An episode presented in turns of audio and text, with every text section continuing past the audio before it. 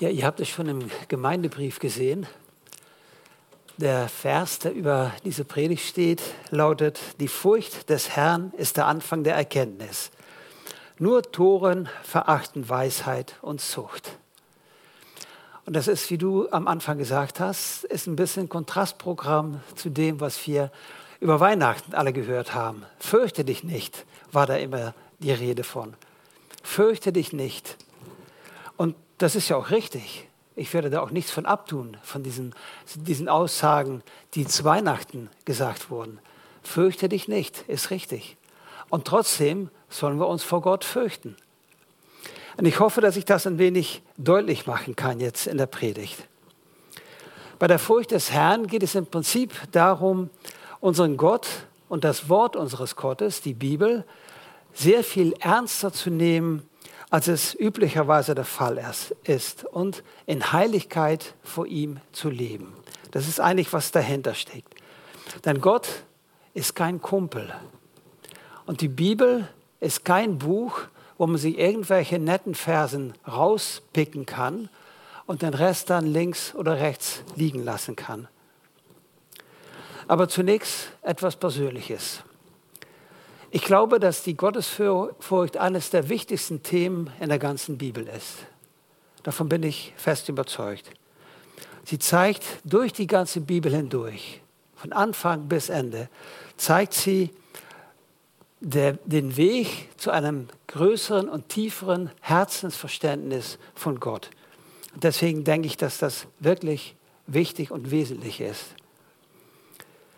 Aber in meinem Leben merke ich, dass diese Gottesfurcht nicht mit einem kurzen Wenn-Dann-Programm klappt. Das ist etwas, was Zeit und Hingabe kostet. Und deswegen stehe ich hier in großer Demut vor euch, weil ich habe diese Gottesfurcht noch nicht so, wie ich sie gerne hätte. Es ist in meinem Leben noch nicht so durchgedrungen, wie ich mich schon lange danach ausstrecke. Ich bin auf dem Weg. Und auf diesem Weg möchte ich euch etwas davon erzählen, was in Gottes Wort darüber geschrieben steht. Aber ich habe da noch nicht erreicht, was ich erreichen möchte. Oder wie Paulus, also muss ich jetzt so aus dem Gedächtnis, fällt mir gerade ein, ich sage nicht, dass ich es schon ergriffen habe, aber ich strecke mich danach aus. Und ich wünsche mir, dass durch das, was ich heute Morgen sage, dass in euch auch dieser Wunsch wach wird oder größer wird, euch danach auszustrecken, in der Gottesfurcht zu leben. Jeder von uns kennt wohl diesen Vers 1. Johannes 4, 18. Furcht ist nicht in der Liebe, sondern die vollkommene Liebe treibt die Furcht aus. Denn die Furcht hat mit Strafe zu tun. Wer sich nun fürchtet, ist nicht vollkommen geworden in der Liebe. Ja, da stehe ich hier und predige über Gottes Furcht und die Bibel sagt, Furcht ist nicht in der Liebe. Wie ist das denn zu verstehen? Eigentlich scheint dieser Vers die Gottesfurcht auszuschließen. Aber dabei lesen wir in Jesaja über Jesus selbst, Jesaja 11, Vers 2. Und auf ihm, also auf Jesus, wird ruhen der Geist des Herrn, der Geist der Weisheit und des Verstandes, der Geist des Rats und der Kraft, der Geist der Erkenntnis und der Furcht des Herrn. Und er wird sein Wohlgefallen haben an der Furcht des Herrn. Also hier lesen wir, dass Jesus Wohlgefallen hat an der Furcht des Herrn.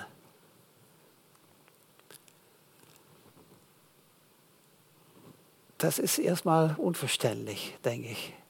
Jesus hat Wohlgefallen an der Furcht des Herrn und andererseits steht, die Liebe treibt alle Furcht aus. Also es muss wohl irgendwie verschiedene Arten von Furcht geben. Denn es ist nicht so, dass Jesus Gott liebt und Freude an Gott hat, was wir ja an, an manchen Stellen lesen, aber dass er ihn auch leider fürchten muss. Da ist nirgendwo Rede von einem Leider. Das ist eine, seine Freude, Gott zu fürchten. Der Geist, der auf ihn ruht, ist der Geist des Furcht, der, der Geist der Furcht des Herrn. Und seine Freude ist in der Furcht des Herrn. Also wenn, wenn du beim ersten Gedanken an Furcht etwas zurückschreckst und denkst, das will ich nicht, will keine Furcht, dann steht hier ganz eindeutig, Jesus hatte Freude an der Furcht des Herrn. Es geht also nicht um eine Furcht, dass wir uns ängstigen. Es geht nicht um eine Furcht vor Strafe, wo hier im ersten Johannesbrief die Rede von ist. Da geht es darum, im Zusammenhang, dass Menschen die Gemeinde verlassen haben und dass es eine Furcht vor Strafe gibt. Aber wenn man in der Liebe Gottes ist, braucht man diese Furcht nicht mehr zu haben, weil dann braucht man keine Strafe mehr zu befürchten. Es gibt noch mehr Arten von Furcht, aber das würde die Predigt sprengen. Da sind ganze Bücher darüber geschrieben. Also das wäre zu viel. Aber es ist wichtig zu wissen, dass es hier nicht um eine Furcht vor Strafe geht, sondern eine Furcht, die Freude bringt. Furcht an der Freude vor Gott. Wir können Gott nur in dem Maße lieben, wie wir Ehrfurcht vor ihm haben. Und wir können ihn nur durch Ehrfurcht kennenlernen. Die Furcht des Herrn ist der Anfang der Erkenntnis. Und das steht nicht nur an diesem einen Vers, den ich am Anfang vorgelesen habe. Dieser Vers steht an vielen Stellen in der Bibel. Durch die Furcht des Herrn oder Gottesfurcht lernen wir Gott kennen. Und Angst kann es nicht bedeuten, weil Gott ist unser liebender Vater. Und kein Vater möchte, dass sein Kind Angst vor ihm hat. Ich sage mal zumindest kein normaler Vater. Und Gott als toller Vater will das schon gar nicht. Darum wollen wir Gottes Kindschaft und Gottes Furcht auch nicht gegeneinander ausspielen. In, der, in, den Sprüchen lesen wir auch, Sprüche 14, 26, in der Furcht des Herrn liegt starkes Vertrauen. Er wird auch seinen Kindern eine Zuflucht sein. Die Gottesfurcht führt ja zu Gottes Erkenntnis und die führt zu einem größeren Vertrauen. Weil je besser wir Gott kennenlernen, desto mehr können wir ihm vertrauen, weil wir sein Wesen, seine Liebe, seine Gnade, seine Gerechtigkeit immer besser kennenlernen. Und dann können wir ihm auch immer mehr vertrauen. Und durch die Gottesfurcht nimmt das alles immer weiter zu. Und wenn wir Gott vertrauen, dann können wir Zuflucht bei ihm nehmen. Egal was ist, du läufst zu deinem Gott und sagst, Herr, ich brauche dich. Und das machst du nur, wenn du ihn als wirklich liebenden Vater kennengelernt hast. Gottesfurcht hängt direkt zusammen mit dem Bewusstsein der Größe und Erhabenheit Gottes. Das ist ein interessanter Vers im Alten Testament, 3. Mose 1932. Dieser Zusammenhang. Da steht, vor einem grauen Haupt sollst du aufstehen und die Person eines Alten ehren. Und du sollst dich fürchten vor deinem Gott. Ich bin der Herr. Dieser Zusammenhang, Furcht, Furcht, Ehrfurcht vor einem alten Menschen, oder für jemanden, der schon graue Haare hat. Die sind nicht alle alt, die graue Haare haben. Aber die, die Begründung ist, ich bin der Herr. Es gibt keine andere Begründung für diese Furcht als ich bin der Herr, sagt Gott. Ich bin erhaben über alles. Diese Gottesfurcht ja, ich sehe, die, es ist schon ein bisschen das Ängstliche, ein bisschen verschwunden. Ihr, könnt schon langsam ein bisschen lachen. Und es ist ja auch eine große Freude, diese Gottesfurcht, wenn wir Gott besser kennenlernen.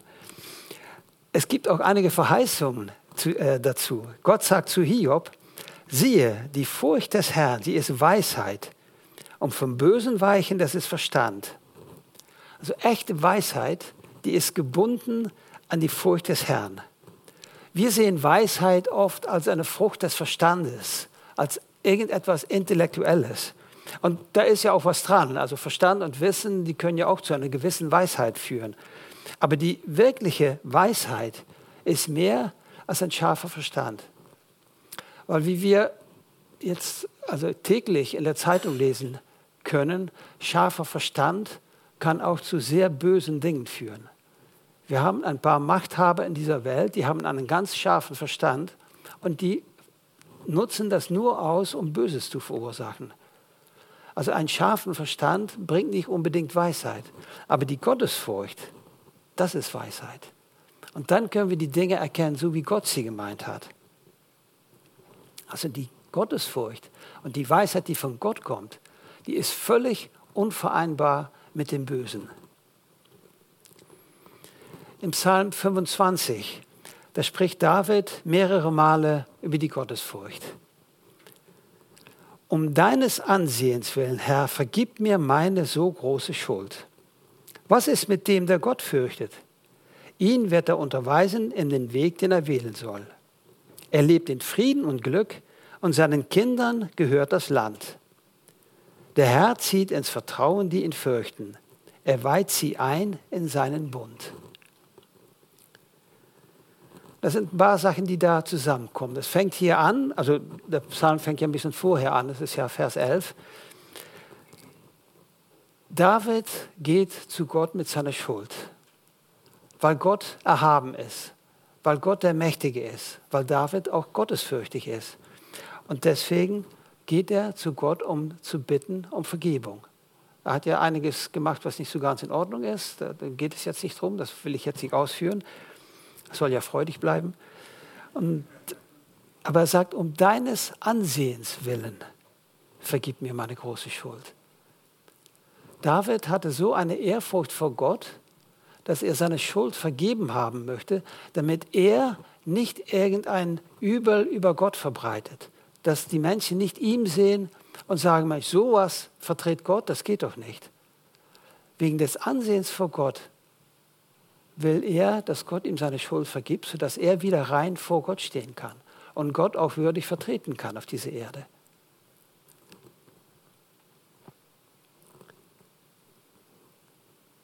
in Vers 12 lesen wir, was ist mit dem, der Gott fürchtet?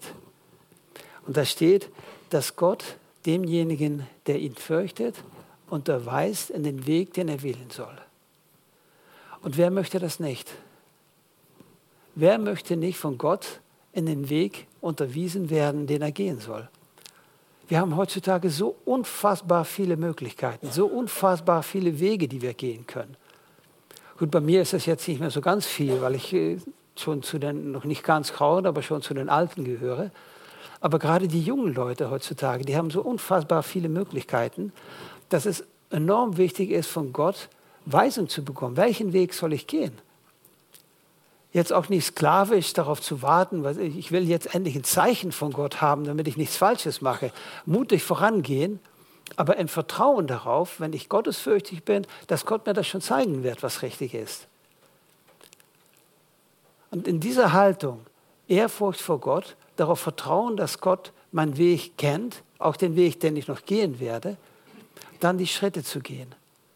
Das ist eine Frucht der Gottesfurcht, wenn man das im Vertrauen machen kann. Und die Folge ist, er lebt in Frieden und Glück und seinen Kindern gehört das Land. Also wer will das nicht? Wenn du die Unterweisung Gottes erfährst, bist du ein glücklicher Mensch. Das wollt ihr doch alle, ne? Also ich will das zumindest. Ich will ein glücklicher Mensch sein. Ich will glücklich sein in diesem Leben. Ich weiß, dass was nach diesem Leben kommt, dass das nicht zu toppen ist. Also das können wir hier in diesem Leben nicht erreichen. Aber wenn ich gottesfürchtig bin, wenn ich weiß, den ganzen Tag mit Gott zusammen bin, dann bin ich ein glücklicher Mensch. Und mehr kann man sich für diese Welt nicht wünschen. Aber das ist was Tolles, glücklich zu sein. Und das kommt dadurch, wenn wir Gott die rechte Ehre erweisen. Und es geht noch weiter. Der Herr zieht ins Vertrauen, die ihn fürchten. Wenn du eng mit Gott zusammen bist und du bist im Gebet, dann hörst du von Gott, was er vorhat. Dann sagt er dir, hey Harry, ich möchte, dass du dieses oder jenes mal ein bisschen mehr berücksichtigst. Und dann kann ich dich in dem und dem Punkt, kann ich dich mehr segnen. Gott zieht dich ins Vertrauen, wenn du einen ehrfürchtigen Umgang mit ihm hast. Und vor allem, wenn du viel Umgang mit ihm hast. Wenn dein Umgang mit Gott mehr ist als fünf Minuten am Morgen, dann kann er dich ins Vertrauen ziehen. Und dann weißt du auch, was Sache ist. Daraus kommt dann auch wieder die Weisheit, weil wenn du mit Gott redest und wenn du von Gott Antworten bekommst, dann weißt du, was die richtigen Antworten sind. Nicht die Antworten aus der Presse, aus dem Internet, sondern die Antworten, die Gott dir aus der Bibel gibt. Das sind die Dinge, die uns glücklich machen. Und es ist der eindeutige Wille unseres Gottes, dass wir ein heiliges Leben führen. Und dazu brauchen wir auch die Gottesfurcht. 2. Korinther 6, 18 und 7, 1. Da schreibt Paulus etwas, was er von Gott gehört hat, weil er war nämlich sehr eng mit Gott zusammen und er konnte genau aufschreiben, was Gott gesagt hat. Ich will euch ein Vater sein und ihr sollt mir Söhne und Töchter sein, spricht der Herr, der Allmächtige. Und dann geht Paulus weiter, weil wir nun diese Verheißungen haben, Geliebte, so wollen wir uns reinigen von aller Befleckung des Fleisches und des Geistes zur Vollendung der Heiligkeit in Gottesfurcht. Das ist Gottes Wunsch für uns. Man könnte sogar sagen, aber ah, das sage ich nicht so gerne, aber ich sage es jetzt trotzdem mal, es ist Gottes Gebot. Gott will, dass seine Kinder heilig sind. Heilig in Gottesfurcht. Aber es geht auch nur durch Gottesfurcht, weil ich weiß nur, was heilig ist, wenn ich nah bei Gott bin. Wenn ich Gott in Ehre, in Ehrfurcht begegne. Nur dann kann ich erfahren, was Gott eigentlich will und was Gottes Heiligkeit bedeutet. Und das bedeutet auch, dass ich, was ich am Anfang gesagt habe, dass wir die Bibel ernster nehmen, weil darin lesen wir, wie der Weg eines Heiligen verläuft. Darin lesen wir auch die Irrwege, die man gehen kann, um wegzukommen von Gott. Also das hängt alles zusammen. Wenn wir Kinder oder weil wir Kinder des allmächtigen Gottes sind, sollen wir heilig sein. Und dabei brauchen wir die Gottesfurcht, um ein heiliges Leben führen zu können. Und wie erreichen wir dann nun diese Gottesfurcht? Ich habe am Anfang gesagt, es ist nichts äh, so ein Programm, was man mit ein paar Schritte erreichen kann. Aber es gibt durchaus Schritte, die man gehen kann. Im fünften Buch Mose gibt Gott Vorschriften für die Zeit, wenn Israel einen König haben soll. Dieser König soll dann eine Schriftrolle anfertigen lassen, worin das ganze Gesetz Gottes aufgeschrieben ist. Und dann sagt Gott, 5. Mose 17, diese Schriftrolle soll er, also der König, stets bei sich haben und sein Leben lang täglich darin lesen, damit er es lernt, Jahwe, seinen Gott, zu fürchten, um alle Worte dieses Gesetzes und seiner Vorschriften genau einzuhalten. Jeden Tag darin lesen, um zu lernen, was Gott aufgeschrieben hat, was Gott für uns aufgeschrieben hat, was er Gutes aufgeschrieben hat damit wir ein gutes Leben führen können. Und das galt, könnt ihr mir glauben, nicht nur für den König. Das gilt für jeden Einzelnen von uns, weil wir Gotteskinder sind. Und der Grund ist, wenn wir in der Bibel lesen, dann lesen wir, wer Gott ist und wie Gott ist. Wir lernen seine Güte, wir lernen seine Liebe, seine Wunder und seine überragende Größe kennen. Und das führt dazu, dass wir immer mehr Ehrfurcht vor ihm haben. Und dass wir auch immer mehr bereit sind, das zu tun, was er uns gesagt hat. Wenn ich vor mir so einen kleinen, klapprigen alten Gott sehe, dann ist meine Neigung, das zu tun, was er mir gesagt hat, nicht besonders groß. Aber wenn ich den Gott der Bibel immer mehr kennenlerne, dann ist das so ein strahlend großer, herrlicher, freundlicher, toller Gott, dass ich gerne bereit bin, auch auf Dinge zu verzichten, um ihm zu gefallen. Dann ist es mir eine Freude, das zu tun. Dann ist das nicht irgendein Zwang, sondern dann mache ich das gerne. Und je besser ich Gott kennenlerne, desto mehr weiß ich über seine Güte, weil das ist Gott. Im Neuen Testament schreibt Paulus in 1 Timotheus 4, die unheiligen Altweiberlegenden aber weise ab Dagegen übe dich in der Gottesfurcht, denn die leibliche Übung nützt wenig. Die Gottesfurcht aber ist für alles nützlich, da sie die Verheißung für dieses und für das zukünftige Leben hat. Na, das ist sogar ein Wort. Die Gottesfurcht ist für alles nützlich. Mehr brauchen wir nicht. Nur Gottesfurcht. Nur Gott in Ehrfurcht begegnen. Und dann kommt alles aus der Bibel, aus dem Gebet mit Gott, dann kommt alles zusammen und dann fügt sich auch alles zusammen. Insgesamt sagt Paulus in seinen beiden Briefen an Timotheus zehnmal, dass die Gottesfurcht für ihn sehr wichtig ist. Zehnmal in zwei relativ kurze Briefe. Es hat also eine sehr große Bedeutung. Und in den Sprüchen, da steht eine ziemlich genaue Wenn-Dann-Anleitung, um zur Gottesfurcht zu gelangen. Darin wird gleich klar, dass das keine schnelle Nummer ist, die man mal eben abhaken kann, wie ich am Anfang auch gesagt habe. Ich lese mal vor. Mein Sohn, wenn du meine Worte annimmst und meine Gebote bei dir bewahrst, sodass du der Weisheit dein Ohr leist und dein Herz der Einsicht zuwendest, wenn du um Verständnis betest und um Einsicht fließt, wenn du sie suchst wie Silber und nach ihr forscht wie nach Schätzen, dann wirst du die Furcht des Herrn verstehen und die Erkenntnis Gottes erlangen. Also wie gesagt, nicht mal eben, sondern das ist ein weiter Weg. Lies und empfange Gottes Wort jeden Tag neu, mit Respekt, mit einer Haltung der Unterordnung, aber auch mit einer Haltung der Freude, mit einer Haltung der Gehorsamkeit, weil das ist Gottes Wort, was du in der Bibel liest. Das ist nicht irgendetwas, was Menschen nur aufgeschrieben haben. Natürlich ist es von Menschen aufgeschrieben, aber es ist Gottes Wort, was wir da vor uns haben. Und wenn wir das mit Respekt lesen und aufmerksam sind, dann kann uns das dahin führen, dass wir Gottesfurcht bekommen. Und da steht, dein Leih dein Ohr, um sehr aufmerksam zuzuhören. Öffne dich für das, was du gerade gelesen hast. Lies da nicht einfach so schnell drüber hinweg. Also ich habe so eine Neigung. Ich bin eigentlich ein Schnellleser.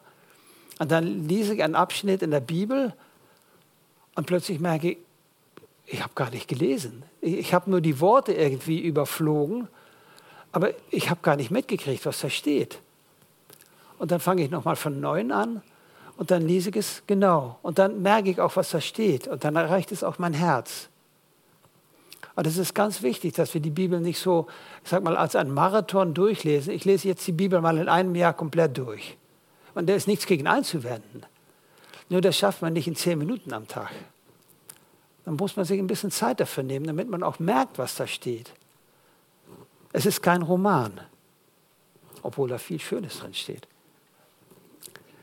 Und Gott, Gott möchte nicht, dass wir nach unserer eigenen Einsicht handeln, sondern wir möchten ihn im Gebet um Verständnis und Einsicht bitten.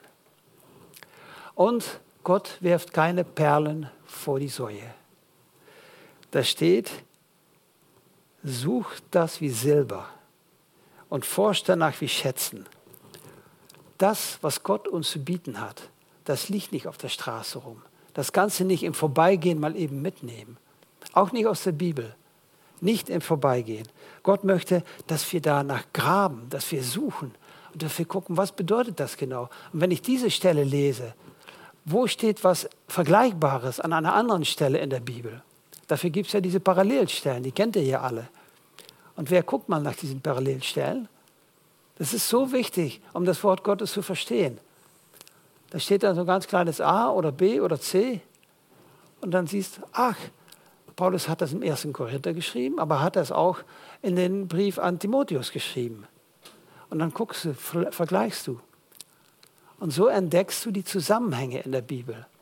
Und so kommst du immer weiter. Und das ist Graben. Graben in der Bibel, graben im Wort Gottes nach der Weisheit, die da drin verborgen ist. Aber sie ist nicht verborgen, damit sie uns fern bleibt. Sie ist verborgen, damit wir uns ein bisschen Mühe machen, das zu finden. Das wird nicht einfach über uns ausgeschüttet, sondern es fordert Zeit und Kraft. Aber das ist eine schöne Zeit, die man da reinsteckt. Und wenn wir so leben und handeln, dann wird Gott uns mit Ehrfurcht vor ihm belohnen und uns Erkenntnis seiner selbst schenken. Und das ist, glaube ich, das höchste Ziel, was wir auf dieser Erde erreichen können, dass wir Gott erkennen, wie er ist. Das wird nie ein Ende haben. Ich habe ja am Anfang gesagt, ich bin auf dem Weg, ich bin noch längst nicht da, wo ich sein möchte. Aber es ist ein Weg und ich kann in diesem Weg kann ich immer mehr von Gott erkennen. Und das ist das Ziel, dass wir Gott immer besser erkennen. diese Gottesfurcht haben wir ja vorhin schon von Jesus gelesen in Jesaja. Im Hebräerbrief steht auch was dazu, Hebräer 5, 7. Jesus, also dieser Jesus, hat in den Tagen seines Fleisches sowohl Bitten als auch Flehen mit lautem Rufen und Tränen dem dargebracht, der ihn aus dem Tod erretten konnte. Und ist auch erhört worden um seiner Gottesfurcht willen. Also Jesus ist nicht erhört worden, weil er Gottes Sohn war, weil er was Besseres war als wir.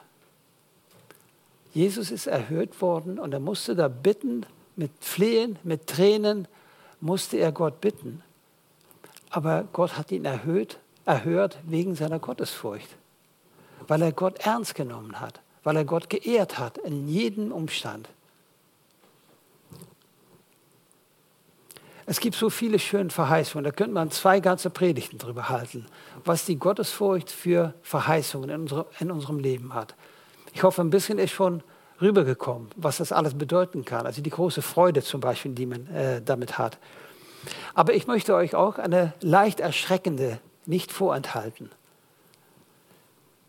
2. Timotheus 3,12.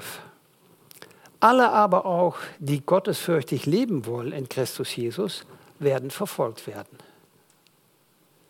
Ja, das ist jetzt der große Dämpfer am Ende der Predigt. Wenn du das tust, was Gottes Wort sagt und wofür ich heute Morgen geworben habe, dann wirst du verfolgt werden.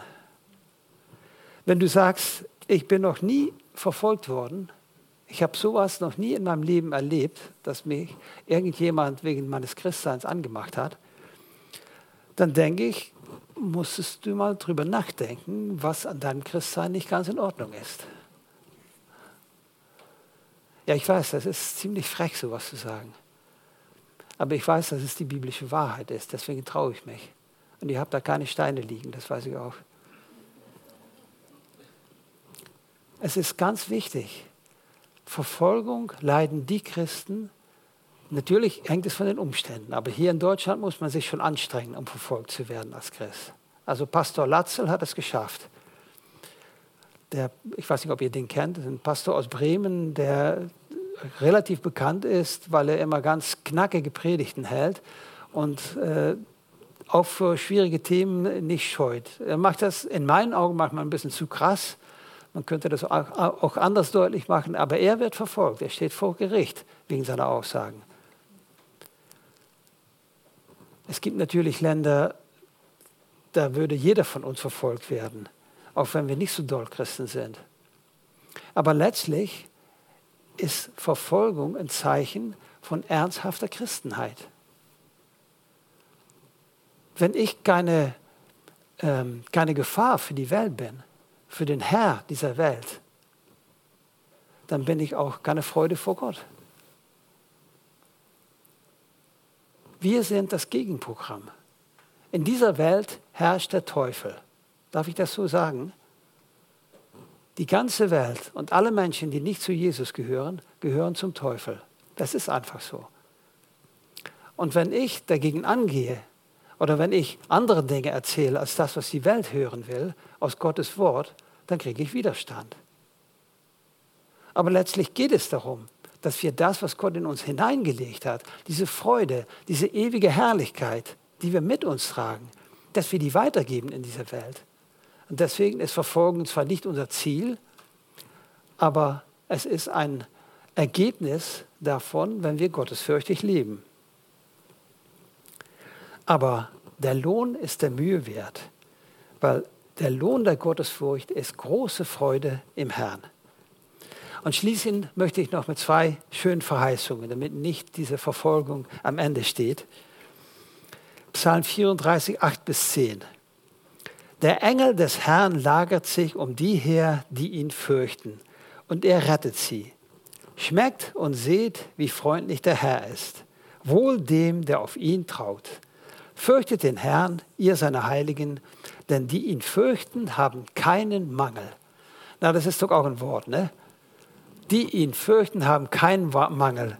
Und es ist die Rede von Freude. Wir werden gerettet. Wir können sehen, wie freundlich der Herr ist. Und im Psalm 103, 13, da steht, wie sich ein Vater über Kinder erbarmt, so erbarmt sich der Herr über die, die ihn fürchten. Also wenn wir in Ehrfurcht vor Gott stehen, dann können wir davon ausgehen, dass Gott, dass Gott sich über uns erbarmt, wie ein guter Vater sich über seine Kinder erbarmt. Und das finde ich so ein tröstliches Wort, dass wir wissen, dass Gott da ist und dass er uns schützt, dass er bei uns ist. Also ich finde, es lohnt sich, nach dieser Gottesfurcht zu streben. Und ich wünsche mir, dass ich etwas rüberbringen konnte davon, wie schön das ist. Ich werde mich weiter darum bemühen, egal was ihr macht. Ich habe zu Hause noch ein paar Bücher lesen, die habe ich noch äh, liegen, die habe ich noch nicht ganz durch. Ich will dafür beten und ich möchte gerne in diese Gottesfurcht weiterkommen. Ich möchte Gott besser kennenlernen und dadurch wachsen auch in der Freude zu Gott. Und das wünsche ich euch allen auch, dass die Freude in euch zunimmt. Amen.